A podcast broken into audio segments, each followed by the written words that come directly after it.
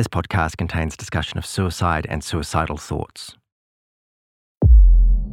When I was 17, I experienced my first bout of depression. Well, I fell in love and I had my heart broken. And there was something else that happened, actually. It's quite hard for me to talk about, but it does sort of foreshadow what happened in Tonga. He was from Waikato Tainui and we were lying together and a white bird flew into that room, a ruru, and all the doors were shut. It was late at night and I turned to him and I just said, "What is that?" And he said, "Oh, that's my kaitiaki checking you out." And a kaitiaki being like a family god. And that was quite shocking to me. And then he let me down terribly, that boy, my gosh. He left and I went back to school. Yeah, I guess I was heartbroken and I also was a little more suspicious that the world was a bit more than timetables and the secular world and what could be seen. I started becoming more and more withdrawn and I'd always just been such a kind of school superstar that this change in my behaviour was very noticeable to teachers, my mum, everyone. And so a GP was involved. I was put on Prozac and that was sort of that time. Out of My Mind is a podcast about mental health produced for Stuff by me, Adam Dudding. In each episode, one person talks about their life and about the view from inside their head. Today, Another Realm, with Dr. Carlo Miller of Auckland.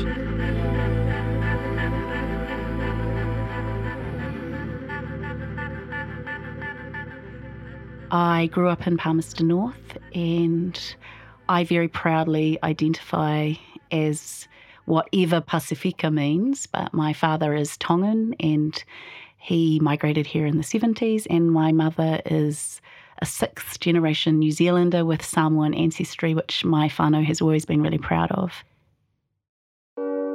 As well as being a poet and a writer and a researcher and a mother, I'm the program director of the Manamoana Experience at Leadership New Zealand.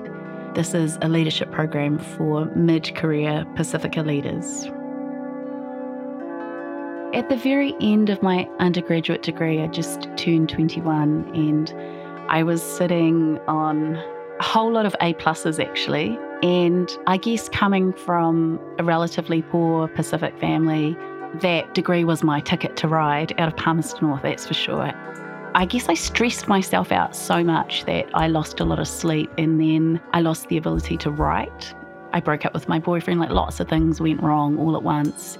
That was the first time a psychiatrist had been involved. And I remember he came into my bedroom, which was a total mess, and he asked me what the meaning of a whole lot of simple proverbs were, like a stitch in time saves nine. And I couldn't explain it to him. Like my brain was so scrambled that I couldn't follow the logic of it, even though I knew that I knew what it once meant. And I couldn't do basic maths, and I was pretty good at maths. I was basically prescribed rest and antidepressants. I got an AgriTech and I was still a Massey scholar, like in the top 5% of the university, but it was quite a serious crash. My whānau and I decided, well, I'm going to take a year off. I thought I would go up to the ski fields and work there, but it was the year that Mount Ruapehu blew up, so that didn't happen. And then my dad said to me, "Oh, you should come to Tonga with me for a holiday." And I thought, well, that sounds like a really good idea. I'd been to school in Tonga. And so I got there and everything was so much slower and lovely. And I thought, I don't want to go home, like to all that mess I'd left behind. There was this particular school that was just a seventh form school and I taught there and I loved it. I just loved it. But increasingly, I realised that clash between New Zealand ideals of what was appropriate for a young woman and Tongan ideals. The expectation was that if I was a young woman and a teacher to boot, that I was also expected to be a virgin. There were a number of stresses at play, and then something happened of a unwanted sexual nature, and it was something that put me in a really, really yucky position. And even though I was able to fend this off, just the breach of it was probably the last stressor. That night, I was lying in my aunt's room, which is where I stayed, and I could hear singing outside. It sounded like a Tongan funeral. I kind of lay there and I listened to this singing and talking. I woke up very early that morning and I looked out through my window and I saw a tapa and a woman kneeling on that tapa in the sun, and I thought, oh, that's my grandma. And it didn't really occur to me that she was already dead. I just saw her and I ran outside. And I remember running across the grass towards nothing.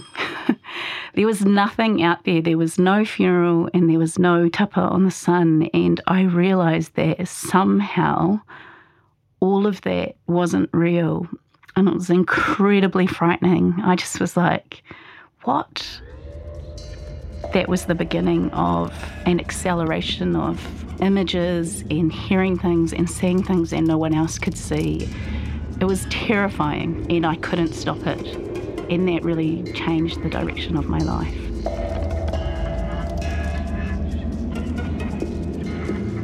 My Tongan whānau were very worried and they said to me that it was pukitea volo. That kind of translates as devil sickness, which is kind of an unhelpful translation, but a Tongan elder said to me a lot later that we say pukitea volo, but really they're reaching a realm beyond humans and beyond understanding, and so not to get too caught up with devolo or devil, which was a bit of a stumbling block for me.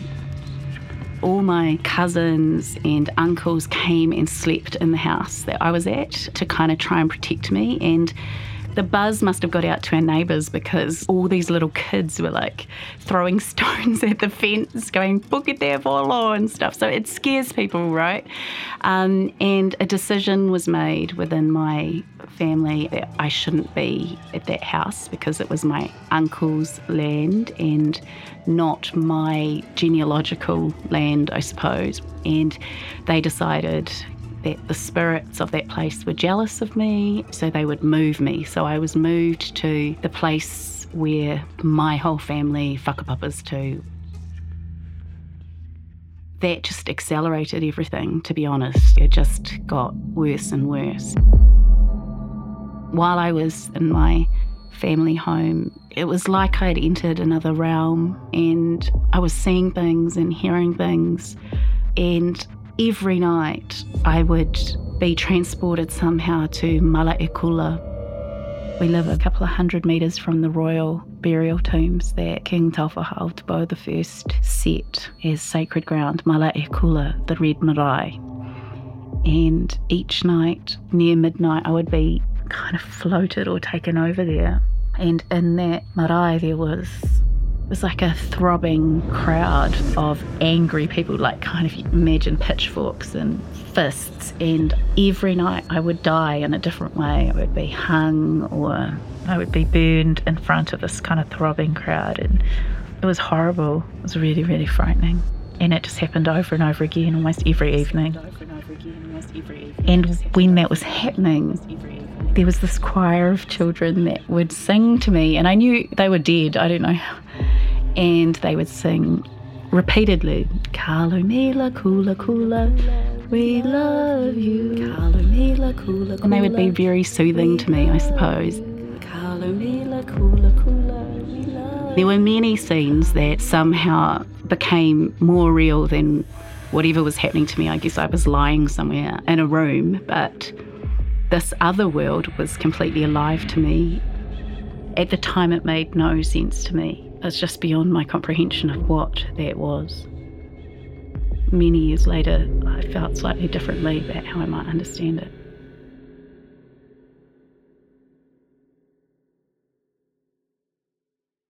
It's very hard for me to estimate timeframes because time collapses, but I suppose between that moment of seeing my grandmother on the tapa, it could have been 3 or 4 weeks before my father arrived with psychiatric medication from New Zealand and to take me home on the plane. I remember I must have been covered in leaves and oil, because in Tonga, when this kind of thing happens to you, there are specific leaves that are understood. And I just remember him, he was so angry and he was like, "Get this off her." And for me, when he arrived, his face morphed into something really kind of devil-like. And that was really horrible. Like a lot of the people that I loved there, they shape-shifted right in front of me. Now is the time to ensure your seatbelt is securely fastened. Seatback up by window. When I was on the plane, there were these Tongan male voices telling me to jump out of a plane, and I could hear it so loudly. And I think I might have even wet myself. I was so petrified. And I just remember this horrible look from the air hostess and the unkindness and how frightening it was. Hello folks, Captain speaking. We landed in Aotearoa and my mum picked me up with Peter, her partner, and they drove me all the way down to Palmerston North. And while we were driving, as soon as we entered the forests, like all the voices would come at me and they're like, "She can see us, she can see us." They were so excited and bloody petrifying. And then we'd come to a town and it would go quiet, like, and then I would say to those voices, because I was able to communicate at the time when we got back into the forest, "Why are they not there?" And they were like, "Oh, that's," and their word was white power. That's where white power is, like electricity, I suppose, and I don't know, colonization, like it's just a different realm, but they were thick in the forest. It was a whole different realm that I was in somehow, and it took quite a long time to return back to this one.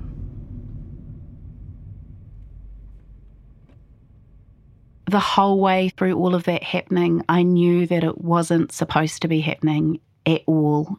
And that was one of the most frightening things, because it is the breaking of your understanding of what is possible in the world. Being an academic, I describe it as an epistemological crisis. Like, you know, absolutely know that this is not happening, not supposed to be happening, supposed to be impossible by the ways in which we construct our universe. But because it's happening, you just have to deal. You are hearing scary things and you are seeing, like, my mother morph in front of me. Like, you can't stop it just because you don't believe it's true.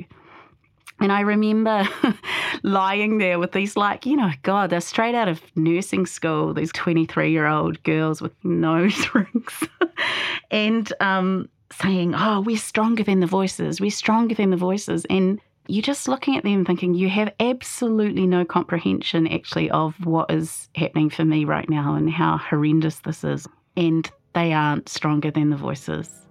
Until the voices are gone, they're just part of the noise around you that's misunderstanding what's going on. The very first male nurse that assessed me had the face of a ruru, an owl. He was Māori, and I found that so comforting. After seeing all these other people look, quite frankly, demonic, and so I immediately calmed down when I saw him.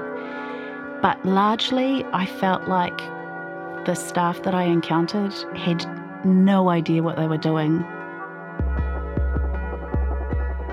I was sat down by a psychiatrist who said to me in no uncertain terms that having a mental illness is just like breaking something, except I had such a serious condition that I needed to imagine myself in a wheelchair and that I would be a paraplegic for life and I would need to take really bad medicine, like important medicine, and that I would have a lifelong disability.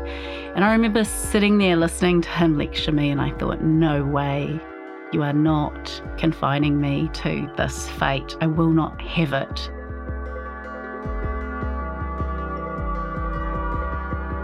I remember lying there and all the walls were pink, just lying there day after day, wondering how on earth this had happened to me.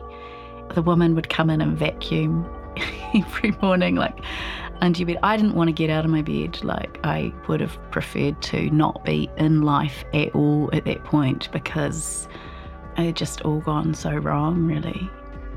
I didn't really want to wake up to another day in that pink room with kind of like the netting and the glass. I didn't know anyone at all that had ever been to a psychiatric ward. I only had one flew over the cuckoo's nest kind of reference points to it, and I certainly didn't know anyone that had been and then went on to live a successful life. I was trying to think positively about my future, and the only way I could do it is by thinking of when I was 30, which was like 9 years ahead. And I thought by 30 I could actually be intact again. I might be able to have a family maybe, but at that point you're thinking, oh, I have this biological genetic disease that I can't possibly have children. I might be financially stable. At that point you're on an invalid's benefit and it doesn't feel like anyone would ever employ you again. So I just like projected fast forward to 30. When I actually think about what I was doing by the time I was 30, it was way more abundant than what I could have imagined for myself. Like, I was married, I had 2 children, we owned our own home, I was studying for my PhD, I had poetry books published, I'd won an award, I had a really good job, I was pulling in quite a lot of money. Like, my actual reality at 30 was way better than what I could imagine for myself then, but it was a lifesaver for me to imagine something better than what I was experiencing. There were days and days of being in this somewhere else. And when I kind of came to in a much softer, kind of drugged up, tired place, the voices hadn't gone, but I guess I was a bit more dull to it. At this point in Aotearoa, the voices that remained, so the Tongan voices seemed to have stayed in Tonga, which was a huge relief to me. But these were voices of people that I knew. I thought, to get rid of these voices, I'm going to have to take matters into my own hands. So I started contacting these people. For example, when I was at school, I had a best friend and I did something that was quite a big betrayal, and her mother's voice was in my head and she just kept on having a go at me. And so I met up with this friend and I said, I'm hearing your mum's voice.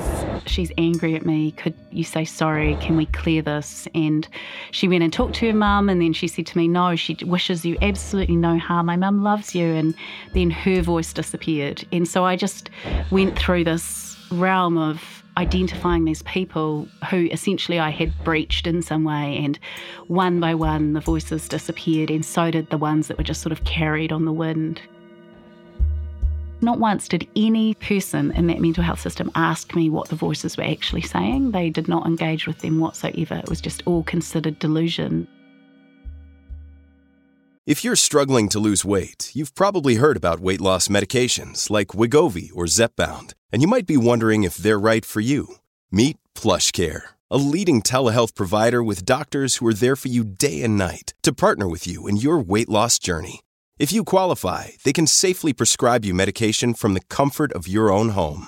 To get started, visit plushcare.com/weightloss. That's plushcare.com/weightloss. plushcare.com/weightloss. To a large degree, I was around really ordinary people who had had extraordinary things happen to them. Horrendous things happen to them. This beautiful woman that had only one eye and the other one had been gouged out by her incredibly violent husband. Another woman that was anorexic, and you could just tell she didn't want to be alive. She's just shrinking herself out, essentially. And her story was that she had finally got up the courage to talk about her father sexually abusing her fairly much her whole life, and her entire family had decided that she was lying and had backed him. There was just so much trauma in there, so much. Some people are just so depressed they can barely move. Other people are insanely aggressive. Lots of anorexics near death. And then people seeing things and hearing things and responding to that in different kinds of ways. It was quite scary when you're dealing with the worst thing that's unfathomable to you, to suddenly be put in this kind of overcrowded place where everyone else is going through this extraordinary stuff as well. It's not exactly what I would say is ideal, but the flip side of it is that solidarity, and you're reaching out to one another, trying to make sense of this intense crisis that's going on, and that is helpful in a way. While I was on the ward, they would get us to do all kinds of physical activities. One time they set up a netball game. All of us are a bit zonked out on different kinds of medication, and then I just remember the ways in which different people threw the ball, like just so weird. It must have just been hilarious to watch. There was this guy that I went to uni with, and he was working for our opposing team, and he came up to me and he was like, "Oh wow, Carlo, I didn't know that you were working for Manawaroa." So I was just like, "Oh, I'm not. I'm actually a patient." It was just so embarrassing, and I had to really out myself as being on the other side, not the helping side, not the healthy onto its side, but to self-identify as one of them. Eventually all of it settled down completely, and I was without a voice, and I was in this kind of soft, over-medicated place. But over that time period, from there to a year later, I put on 30 kilos. I went back to uni because I still had that Massey scholarship. I was definitely not the same girl. Someone said to me, "I don't know what they've got you on, but it's way too much. I can see how medicated you are, how dilated your pupils are, and you need to get a review." And I was so embarrassed. I was so ashamed, but it was a bit of a turning point. And I'm grateful for that woman. It's hard for me to estimate how long I was in the ward for. It's definitely more than a month. But the second time, so it happened again a few years later. I think I was there for 3 months. I'd made a suicide attempt at that point, because to have it happen twice was just beyond me, to be honest. And I was in the ward for so long that they said to me, unless I got better, they would give me ECT, electric shock therapy. That was horrifying to me. But they were like, "You're not getting better. We've tried all these different meds and we'd like to do that. Or you could go on holiday with your family," because my family wanted to take me down to the South Island, but they were monitoring me very carefully. Funnily enough, I chose to go on holiday partly because I'd seen women around me, largely women, who had had ECT, and they lost their memories. And they were walking around, and one of them, she was a very beautiful older woman from one of the richest families in Palmy, just walking around crying because she had lost her memories of who she was. And I thought, my memories might be really, really screwed and frightening, but I'm not going to lose them, because what are you without your memories? What are they going to do to my brain? And so I turned it down and I went to the West Coast instead. And that turned out to be a very good decision for me. It frightens me that they really don't keep good records of how many people they choose to do that to, or why it becomes an option.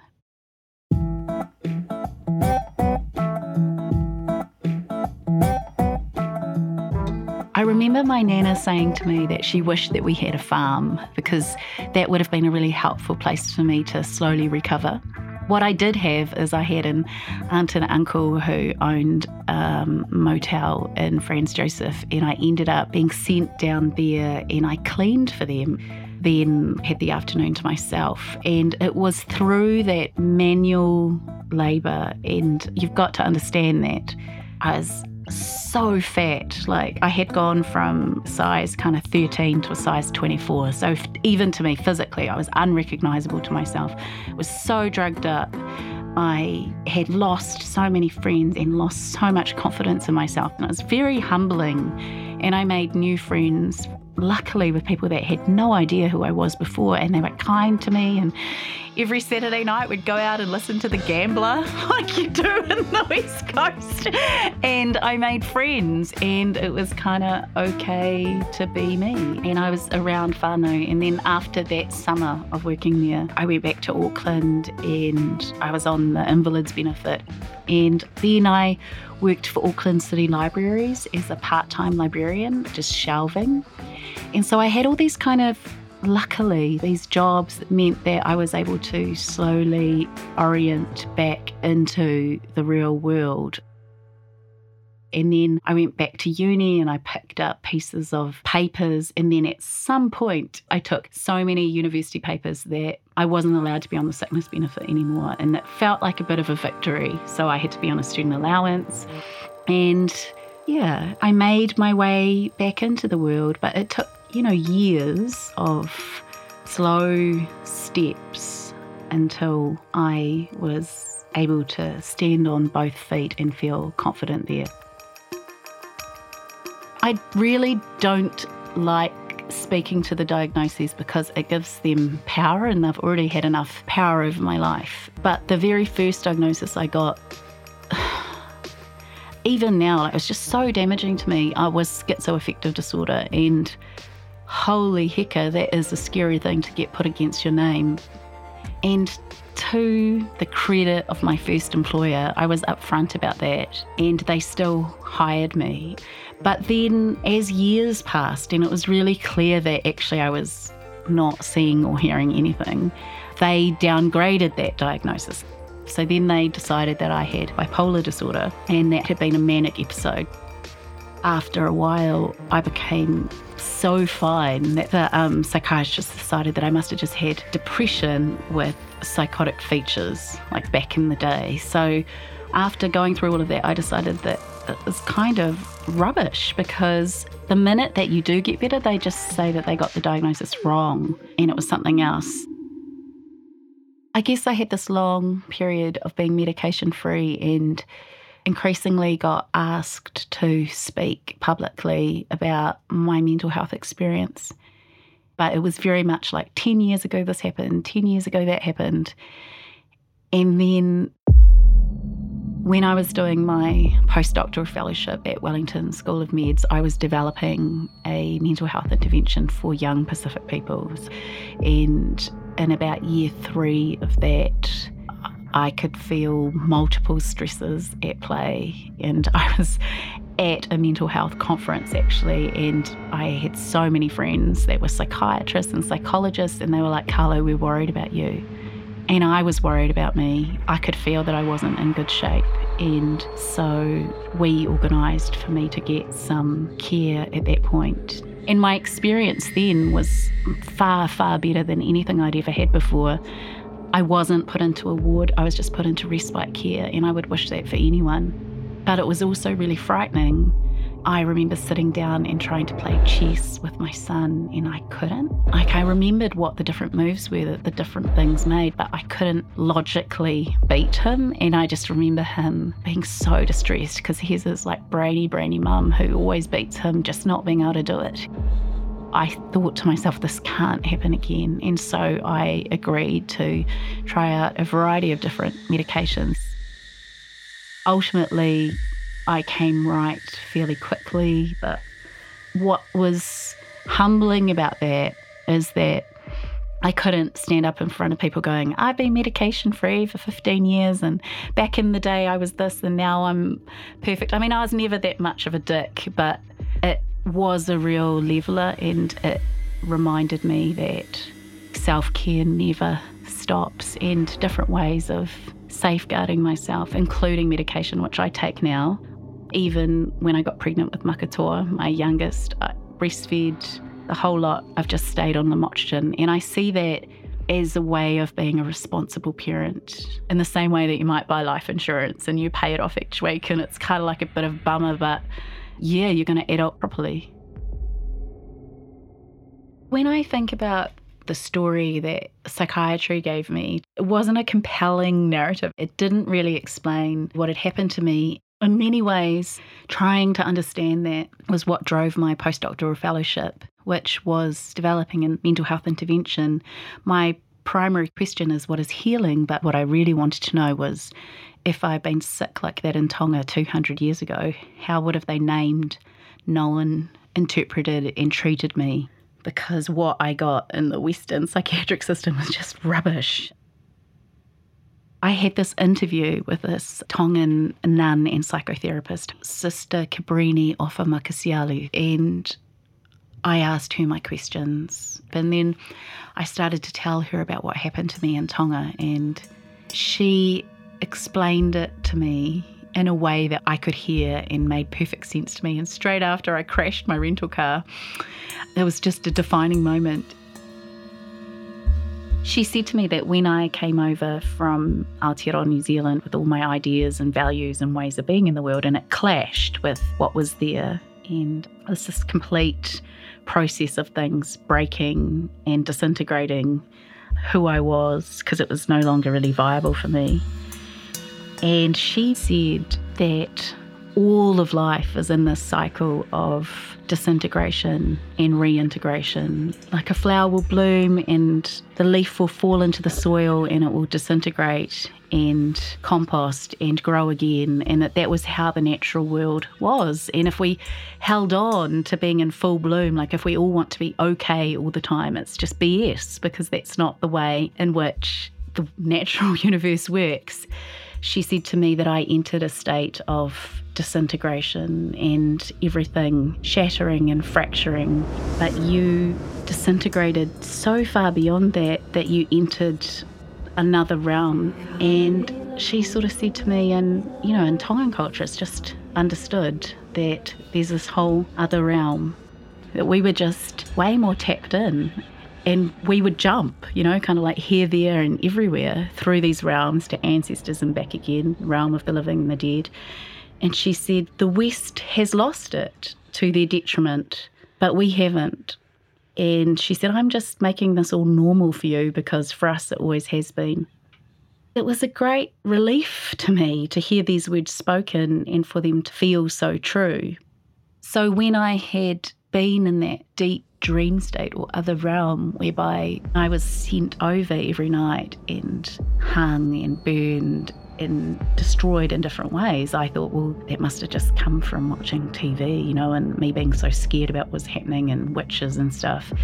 But many years later, I discovered that the whole of Tonga revolved around a goddess called Hikule'o. She's the elder sister of Maui and Tangaroa, and the kingly line was just her earthly representatives. And when King George I, Taufa Ha'otbo I, converted from being the earthly representative of this divine female and became Christian, he and the missionaries went around and hung and beat up and burned these sculptures of these goddesses, and one that is in a museum still had the noose around her neck.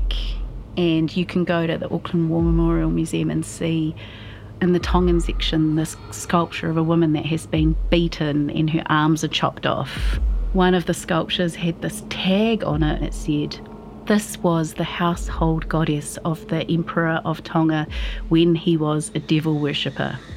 So there you go, I guess. I just had no idea that any of this history existed. And when I saw the noose around the neck of this woman after having dreamed being hung and burned and all kinds of things at Malaekula, where that king is actually buried, it's like 100 metres from our house, I just got the chills, and I knew that the story that I'd been told, that this was just all like mad delusion, wasn't completely the truth. Like, I still can't tell you what that was, but I know that that's not true. It is a mystery of the universe, and even the most simple things we still generally don't have a good grasp of. So I'm just willing to leave it there in that place of not knowing, and I think I'm okay with that. There's a diversity of knowledge paradigms around the world that would all treat those same symptoms in really different ways. And who am I to judge the efficacy of taking risperidone versus what they would do, say, in some part of Africa? I don't judge any of those knowledge systems more advanced than the others, and I think even with all the science, I'm still not all that impressed with many of the medications and approaches that is part of the canon of Western psychiatry.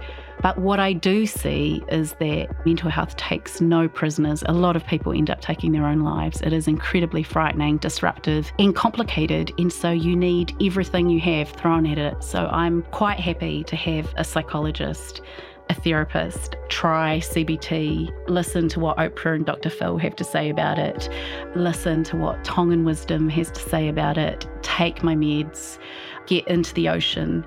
We need to have as much access to different forms of healing as possible, because there can't be a conceit that the only answers lie in Western psychiatry.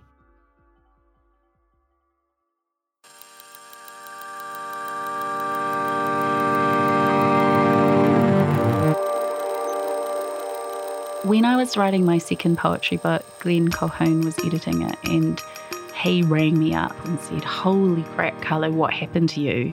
Like, you've got all these normal poems and then all of a sudden you've got these other ones that speak to something really, really different." He's like, "This could be a poetry book all on its own." And I was like, no.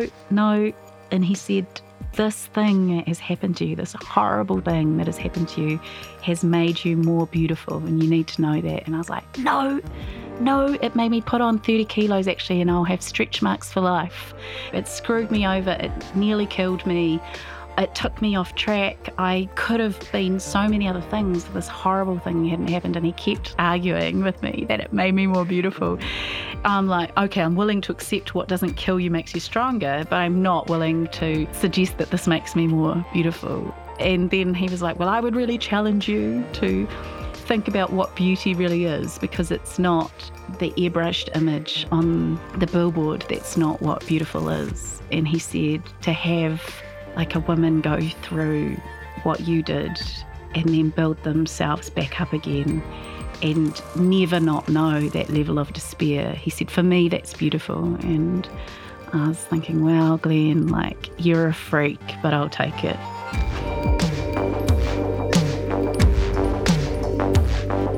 Thanks for listening to Out of My Mind. If you want to subscribe to the full series or learn more about the people I've interviewed, check out stuff.co.nz/outofmymind. If this episode has brought up any difficult thoughts or feelings for you, the website has helpline numbers and links to mental health resources. And if you feel like you need help right now, you can make a free call or text to 1737, where you can talk with a counsellor and get some immediate support. Out of My Mind was made for Stuff by me, Adam Dudding. It was supported by a Like Minds, Like Mind grant from the Mental Health Foundation. Engineering by Alex Chelkoff at Department of Post. Music by Audio Network. My editorial advisor was Eugene Bingham, and special thanks also to Tammy Allen and Katrina Ferguson. Full credits on the website, and if you like this episode, please head over to iTunes and leave a review with lots of stars. It helps new listeners find us. See ya.